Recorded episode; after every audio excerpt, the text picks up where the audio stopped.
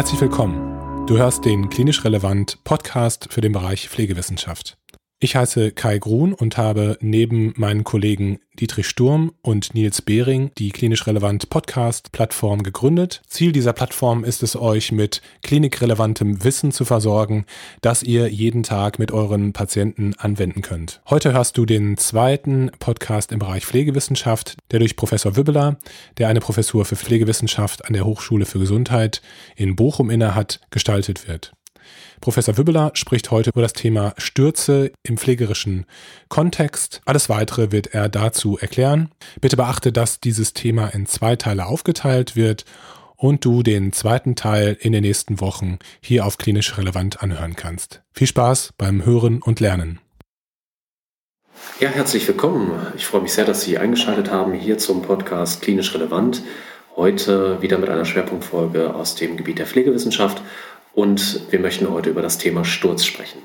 Wir bedeutet heute äh, nur ich und ähm, ich habe mir natürlich auch ein paar Gedanken gemacht, wie ich das Ganze aufbauen möchte. Zunächst noch mein Name, Markus Öbeler. Ich habe hier eine Professur für klinische Pflegeforschung an der Hochschule für Gesundheit.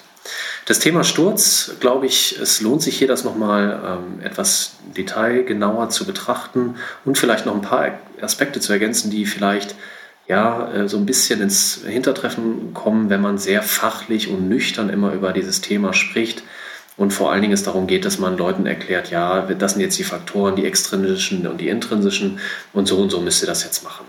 Ich glaube, das greift etwas zu kurz ähm, und deswegen habe ich mir überlegt, zwei Folgen zu machen. Die eine Folge soll ein bisschen als Präambel dienen, als vielleicht ein kleiner Weckruf helfen, so ein bisschen das Thema nochmal einzusortieren, eine Risikoabwägung hier zu erreichen und nochmal grundsätzlich über unseren, unseren Zugang zum Thema Sturz nachzudenken, als Gruppe der Pflege.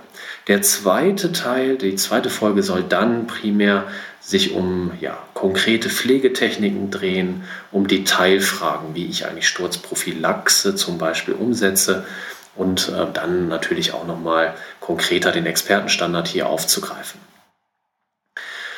Jetzt also der erste Teil und hier möchte ich mich kurz mit dem Thema beschäftigen, was bedeutet Sturz eigentlich für die Pflege. Ich darf vielleicht ein bisschen persönlich dazu was erzählen. Und zwar ähm, beobachte ich so als Außenstehender, wenn ich dann äh, in Situationen oder wenn ich dann Einrichtungen der Pflege besuche, häufig, dass man hier auf große Unsicherheit trifft aber auf der anderen Seite auch auf ein, ein Paradoxon, einen Fürsorgegedanken, den ich auch nochmal ansprechen möchte. Kommen wir zunächst zur Unsicherheit. Von höher sprechen will, aber der Bildungsebene. Da gibt es natürlich vielfältige Diskussionen darüber, wie man das Ganze irgendwie verbessern kann. Aber gerade in der klinischen Praxis vor Ort, wo Pflege passiert, wo Menschen versorgt werden, klappt das nicht so gut. Und das hat spezifische Gründe. Das Thema Sturz ist äh, von hoher Unsicherheit geprägt und viele Einrichtungen, dazu gehören Krankenhäuser genauso wie stationäre Pflegeeinrichtungen oder auch die ambulante Pflege, haben Angst vor Sturzereignissen generell. Sie haben natürlich die Befürchtung, dass hier ähm, grundsätzlich Rechtsansprüche zum Beispiel daraus entstehen könnten, dass man hier einen Pflegefehler eben findet und dann halt, ich sag mal frei herausgesagt, in Teufelsküche kommt. Das führt zu der ähm, paradoxen Situation, dass statt offen darüber zu reden und das Thema von vielen Seiten anzugehen, es eher dazu kommt, dass Kolleginnen und Kollegen dem Thema mit Scham begegnen. Das heißt, man möchte es irgendwie verdecken, man möchte es oder man hat es bereits tabuisiert und man versucht möglichst Sturzereignisse, wenn sie auftreten, eher klein zu halten. Das heißt, nicht im größeren Kollegenkreis zu besprechen, wenn es hier tatsächlich nicht zu einer äh, äußerlich feststellbaren Verletzung gekommen ist, vielleicht sogar nicht mal darüber zu berichten, weil man meint, ja, das kann ja mal passieren, ähm, weil man eben auch die Befürchtung hat, dass hier eventuell gesagt wird, naja, das ist deine Schuld, du hättest da mehr absichern müssen. Das geht so überhaupt nicht. Genannt wird dabei häufig natürlich auch die Frage der, ähm, ja, der, der rechtlichen, des, des rechtlichen Aspektes. Also bin ich dann tatsächlich dafür haftbar? Muss ich dafür dann Geld bezahlen, gegebenenfalls auch irgendwie ähm, ja, eben eine Strafe erwarten von der Justiz, wenn mir ähm, ein solches Ereignis passiert. Und das führt dann eben dazu, dass wir aus den Ereignissen prinzipiell nicht lernen können und dass wir erst gar nicht offen darüber sprechen. Wir haben im Gesundheitswesen tatsächlich inzwischen die Versuche, die vorsichtigen Versuche, eine andere Fehlerkultur zu leben. Das bedeutet, dass wir versuchen, Fehler und beinahe Fehler offen zu kommunizieren, um anderen Kollegen zu ermöglichen, dass daraus ein Lernprozess entsteht, dass man zum Beispiel Fehler ähm, nicht mehr wiederholt und, und überhaupt abstellen kann im Prinzip. Das ist in dem, unter dem englischen Wort des Critical Incidence Reporting zum Beispiel im Krankenhaus relativ bekannt geworden. Man hört immer wieder, dass auch da das nicht wirklich ähm, ja, transparent gepflegt wird, aber im Prinzip gibt es die Möglichkeit, auch anonym eben solche Fehler und beinahe Fehler zu schildern. Da häufig Einrichtungen natürlich nicht so groß sind, hat man immer die Befürchtung, dass man dann doch am Ende erkannt wird und dass einige dann zum Beispiel Fehler, wie sie ja in vielfältiger Ebene im Gesundheitswesen vorkommen, dann eben nicht thematisiert. Und diese Fehlerkultur ähm, ist in der Pflege häufig auch gerade bei dem Ereignissturz nicht so richtig angekommen. Und was können wir also konkret tun, um das zu ändern?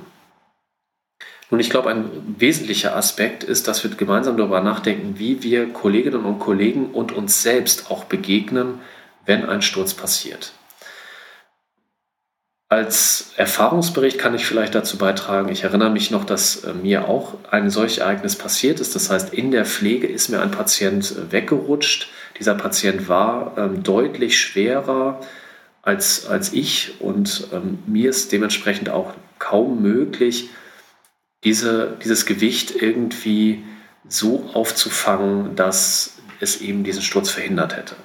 Das ist natürlich nochmal eine ganz andere Frage, ob man das jetzt machen muss ich persönlich damals in der professionellen Entwicklung hatte das Gefühl, dass das halt die normale Reaktion gewesen wäre. Und das war tatsächlich in meiner Ausbildungszeit.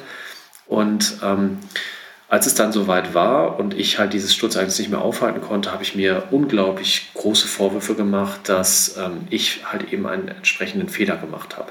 Das Ganze wurde natürlich auch dadurch verstärkt, dass wenn man das Ganze ähm, vor allen Dingen der Führungsebene dann erzählt, dass man da ähm, stark dann dementsprechend auch Vorwürfe sich anhören muss, dass man halt eben, dass das erstmal A nicht passieren darf und B, dass man irgendwas verkehrt gemacht hat. Was genau ist dann häufig auch gar nicht so klar. Und auf der anderen Seite ist es dann aber auch schwierig im Pflegeprozess, wenn man sich unsicher fühlt, immer eine zweite Kraft zur Verfügung zu haben. Also tatsächlich eine Kollegin oder eine Kollegin zu bitten, hier zu unterstützen, weil man sich unsicher ist, ob der Transfer noch gelingt.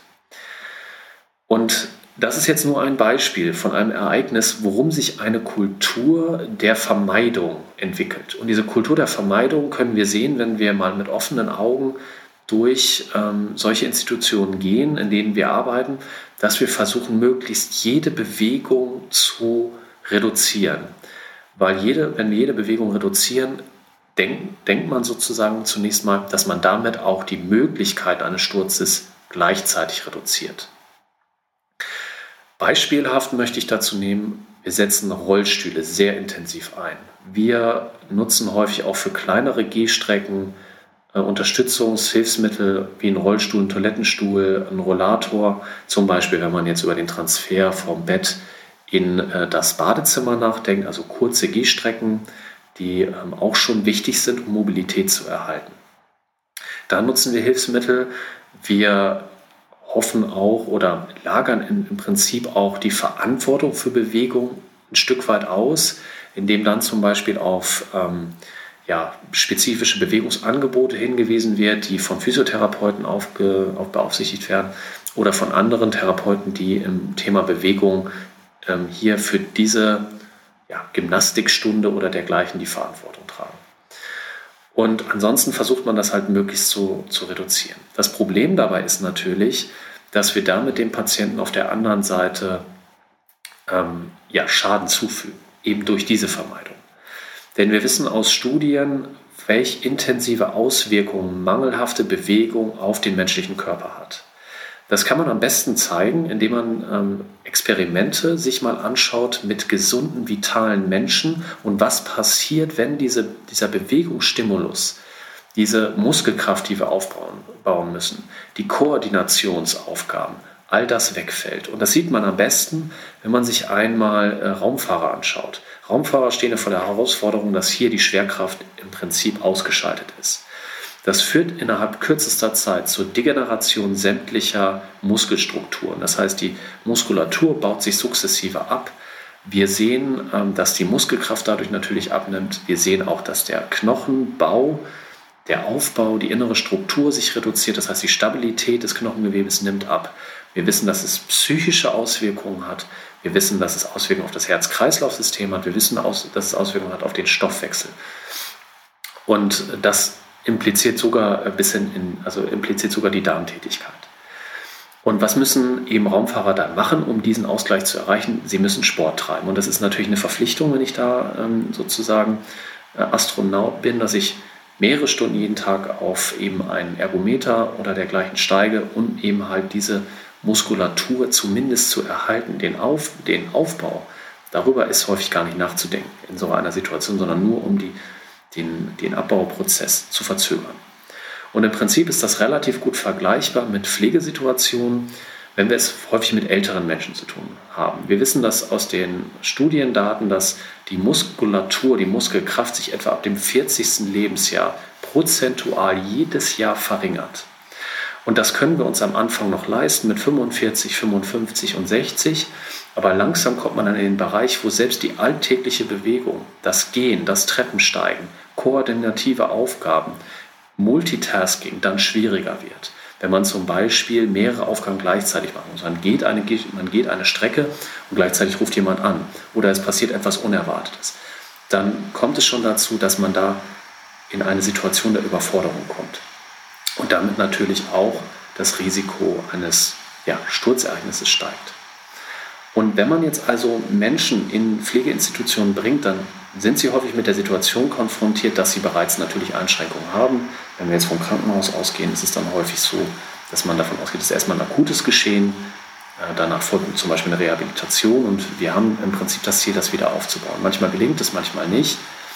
Ähm, Im Pflegeheim und in der stationären Pflege, auch in der ambulanten Pflege, ist es häufig so, dass die Patienten bereits längerfristig pflegebedürftig sind und ähm, dann aber im Prinzip das Paradoxon einsteht, äh, einschlägt, dass natürlich die Pflegeabhängigkeit sogar im Verlaufe der Zeit noch weiter steigt.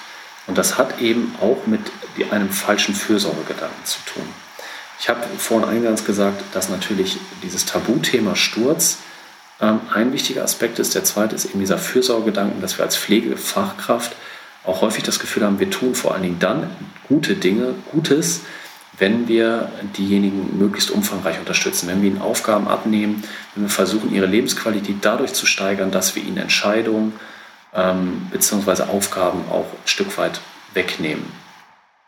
Und das ist natürlich, ähm, das lernt der Patient, der Klient, der Bewohner vor Ort ziemlich schnell, sowohl im Krankenhaus wie in der vollstationären Pflege, wie auch im ambulanten Bereich, dass hier ähm, er sich einer Struktur unterordnen muss. Und das fängt bei den Mahlzeiten äh, an, aber natürlich auch bei der Frage, die anderen machen das für mich. Es wird viel um mich herum organisiert. Zwar gibt es Konzepte wie die aktivierende Pflege, die halt häufig als kategorieller Begriff ja immer wieder genutzt wird, aber die Umsetzung im klinischen Alltag gelingt doch häufig sehr ungenau. Wie ich versucht habe, mit diesen einzelnen Beispielen darzustellen, wie zum Beispiel der Transfersituation von dem Bett ähm, in das Badezimmer. Beziehungsweise überhaupt mit der Vermeidung von Bewegung. Und diesen Teufelskreis, den müssen wir lernen zu durchbrechen. Und das kann uns nur gelingen, wenn uns die Risiken einer Immobilisierung bewusst sind und klar ist, was langfristig mit demjenigen passieren wird. Und diese Erkenntnis müssen wir tatsächlich auch nicht für uns nur alleine verwerten, sondern die müssen wir auch mit Angehörigen, mit den Betroffenen selbst besprechen. Das heißt, wir müssen gemeinsam Entscheidungen finden, wie mit dieser sensiblen Thematik umzugehen ist. Wir müssen aufklären darüber, wo die Risiken sind, also muskulärer Abbau, ähm, Knochenabbau, Herz-Kreislauf-System, Reduktion des Stoffwechsels, psychische Auswirkungen, kognitive, dass wir da ein, eine Vorstellung vermitteln können, dass eben hier diese klinische Problematik aus einer Immobilisierung äh, entsteht. Und das fängt bereits bei kleineren Aktivitäten an, die wir schon vermeiden. Das heißt also, statt gehen auf den Rollstuhl zu setzen. Und dass da eben dann, wenn ein Sturzereignis eintritt, natürlich auch die Verletzungsgefahr umso größer ist. Und für diese Risikoabwägung müssen wir darstellen, wie wichtig halt eben Bewegung ist. Und dementsprechend auch aber gleichzeitig natürlich die Möglichkeit besteht, dass hier ein Sturz entstehen könnte. Das heißt, wir müssen proaktiv darauf vorbereiten. Das Ganze sollte man strukturiert mit dem Bewohner, mit dem Klienten, mit dem Patienten besprechen und auch seine Wünsche erfragen. Das heißt eben, dass er diese Risikoabwägung mit entsprechender Aufklärung auch selbst begleiten kann. Wenn es jetzt um Menschen geht, die kognitive Dysfunktionen haben, kognitive Einschränkungen wie zum Beispiel Alzheimer-Demenzen eine Alzheimer-Demenz, dann geht es häufig dann nur über den Weg der Angehörigen, die mit hier ins Boot geholt werden müssen. Und so thematisiere ich schon im Vorfeld überhaupt, bevor ein Sturzereignis eingetreten ist, was sozusagen zu tun ist und ob wir Bewegungen gezielt initiieren können, um halt lang- und mittelfristig die Spät- oder die, die Kurzzeitfolgen auch von Immobilisierung zu vermeiden. Und das ist dementsprechend unser sehr, sehr wichtiger Auftrag. Und das müssen wir tatsächlich auch versuchen, oder ich denke, das ist notwendig, das zu versuchen, übers Kollegium zu tragen, über die Führungsebenen, dass man einen offenen Dialog da führt. Dass wenn zum Beispiel eine Kollegin und Kollegin äh, zu uns kommt und sagt, okay, ich habe, äh, mir ist da irgendwie ein Sturz passiert, dass wir nicht sagen, mein Gott, was hast du verkehrt gemacht, sondern dass wir sagen, das finde ich super, dass du zu mir kommst und mir das offen so sagen kannst, sodass wir jetzt drüber nachdenken, was wir daran ändern können. Das heißt, die Situation, diese Sturzsituation müssen wir proaktiv bewusster angehen. Das gilt natürlich sowohl für die ähm, Verantwortungsebene im Bereich des Managements, aber genauso für uns selbst. Dazu kann zum Beispiel helfen, wenn wir ähm, eine Sturz, ein Sturzrisiko, wir kommen im zweiten Beitrag nochmal detaillierter darauf, wenn wir das beurteilen, auch damit wir uns ein Bild machen über die einzelnen Patienten. Wir werden auch nochmal hören, welche Instrumente dafür gut geeignet sind. Und dass wir ganz offen ansprechen, wo wir ein hohes Sturzrisiko sehen und welche Maßnahmen wir dafür ergreifen können. Und dass wir das ganz offen im, im Team miteinander besprechen. Dafür gibt es zum Beispiel Strukturen wie eine, eine Übergabe, die ja häufig auch nur wenig Zeit in Anspruch nehmen darf, weil man natürlich schon unter zeitlichem Druck ist. Deswegen ist es gut, das nicht sofort alles ändern zu wollen, sondern Schritt für Schritt, dass man vielleicht mal einen ersten Patienten damit beschäftigt oder also das mit dem bespricht und das auch ins Team trägt, bevor man versucht, die gesamte Patientenklientel, die ganze gesamte Bewohnerklientel einmal durchzuarbeiten und das alles in einer Teambesprechung zu sprechen. Das wäre natürlich dann sehr, sehr schwierig. Und dass wir natürlich auch die Möglichkeit eröffnen, das Sturzrisiko ähm, in den Situationen gezielt zu betrachten. Das heißt, wo ist das Sturzrisiko am, am höchsten? Ist es zum Beispiel in der Nacht, wenn ein kognitiv, also zum Beispiel ein Mensch mit Demenz, sich mobilisieren möchte und hier die Gefahr ist eben, dass sozusagen also Schutz, das Schutzrisiko besonders groß ist. Ist es jetzt in der Morgenpflege, beim Transfer, ist es jetzt bei Gehübungen und so weiter. Dass ich gezielt diese Situation einmal aufarbeite mit dem Team und dann überlege, wie kann ich das Sturzrisiko äh, so reduzieren, dass ähm, eben ein solcher nicht eintritt und falls er eintreten sollte, dass ich die Folgen davon kontrollieren kann. Es gab tatsächlich, ähm, also ich habe vorhin auch noch mal mit Kolleginnen und Kollegen aus dem Studiengang gesprochen, habe gesagt, was interessiert euch eigentlich an dem Thema Sturz? Und da war zum Beispiel auch ähm, ein Statement, was in, in diesem Kontext, äh, also was in diesem Gespräch rauskam, dann, ähm, ich fand das gut, dass ich mal eine Einrichtung gesehen habe, wo der Leiter bzw. die Leitung gesagt hat, hier darf gestürzt werden. Das heißt, was meint er damit? Im Prinzip zu sagen, Bewegung, das wollen wir. Wir wollen Menschen, die aktiv wieder am Leben teilnehmen können. Und wir wollen nicht eine Situation haben, wo wir zwar vermeintlich das Sturzrisiko reduziert haben, aber ganz, ganz viele Probleme erst aufbauen. Dazu gehören natürlich Kontrakturen, äh, Thrombosen, Druckgeschwüre und so weiter. Und natürlich auch die weitere Pflegeabhängigkeit, wenn man die Mobilität dementsprechend so weit reduziert, dass ein Sturz auch unwahrscheinlich wird. Und dass da eben gestürzt werden darf, sollte im Prinzip illustrieren, nicht, dass man das forciert, sondern dass man halt sagt, wenn das passiert, ist das okay und wir gehen damit offen um. Wir dokumentieren diesen Prozess und können das dann im Team, können dann gemeinsam im Team nach Lösungen suchen. Und jetzt vielleicht noch zu einer letzten Frage, die relevant sein kann, jetzt an diesem Punkt mal zu besprechen. ist die Frage der rechtlichen Einordnung. Das heißt, wenn, wenn ein Bewohner stürzt, ein Klient, ein Patient, bin ich dann per se dafür verantwortlich und auch haftbar und muss quasi dann damit rechnen, ähm, juristisch belangt zu werden. Das ist eine Frage, die man vor allen Dingen im Kontext der Schritte davor betrachten muss. Das heißt zum Beispiel, ist dieses Sturzrisiko mal systematisch erhoben worden bei diesem Patienten? Und wurden die Risiken bzw. auch die Wünsche des Patienten überhaupt erstmal erfragt? Wurde das Thema Sturz mal mit dem Patienten überhaupt besprochen und diese Ergebnisse dann, und das ist ja nun notwendig für die Kommunikation innerhalb des Gesundheitssystems, auch dokumentiert? Und dann dementsprechend auch daraus abgeleitete Maßnahmen. Und das ist jetzt nur ein Beispiel. Stellen Sie sich vor, Sie hätten das alles nicht gemacht. Sie hätten weder ein Gespräch mit dem Patienten über Sturzrisiken ähm, geführt, Sie hätten weder eine individuelle Einschätzung vorliegend, die zum Beispiel auch ein Assessment-Instrument, also ein Beurteilungsinstrument mit einbeziehen würde, auch ein solches, was performancegestützt ist. Wir kommen im zweiten Beitrag nochmal darauf. Stellen Sie vor, das hätten Sie auch nicht gemacht und Sie hätten dann dementsprechend auch keine Maßnahmen geplant. Und am Ende käme raus, dass ähm, sozusagen dieser Sturz dann eingetreten ist und all diese Dinge nicht gemacht worden sind dann ist es nicht so per se, dass sie natürlich dafür dann juristisch verantwortlich sind, aber die Wahrscheinlichkeit steigt dann eben dementsprechend, dass man ihnen Versäumnisse vorwirft und damit vielleicht auch eine Teilverantwortung und damit letztendlich auch die Möglichkeit eröffnet, dass hier eventuell ein Pflegefehler besteht. Das heißt, dieser Prozess ist insbesondere wichtig, aktiv gestaltet zu werden. Das heißt, mit jedem Patienten individuell auch darüber zu sprechen, mit dem Team zu sprechen, was können wir konkret dafür tun. Es gibt ein Werk, das ähm, natürlich da besonders im Fokus steht, das ist der Expertenstandard, der hier sozusagen die Versorgungsstandards, ähm, ja, den Normwert vorgibt, den man dabei machen sollte. Und da steht das im Prinzip auch nochmal im Detail drin. Und das wäre auch eine Beurteilungsgrundlage, ähm, die man dann eben nutzen würde, wenn es dann darum geht, gibt es hier irgendwelche Pflegefehler, Pflegeprobleme. Damit äh, bedanke ich mich recht herzlich für Ihre Aufmerksamkeit in der ersten Folge. Freue mich auf den zweiten Beitrag. Darf Ihnen auf jeden Fall ähm, ja, weiterhin viel Erfolg wünschen. Bleiben Sie gesund und bis bald. Vielen Dank, dass du heute wieder zugehört hast. Wir hoffen, du hast viel für deine praktische Tätigkeit mitnehmen können. Wenn du weitere Informationen über unser Projekt haben möchtest, dann bitte schau doch einmal auf unsere Website unter www.klinisch-relevant.de. Ansonsten sind wir auf allen gängigen Social-Media-Portalen vertreten.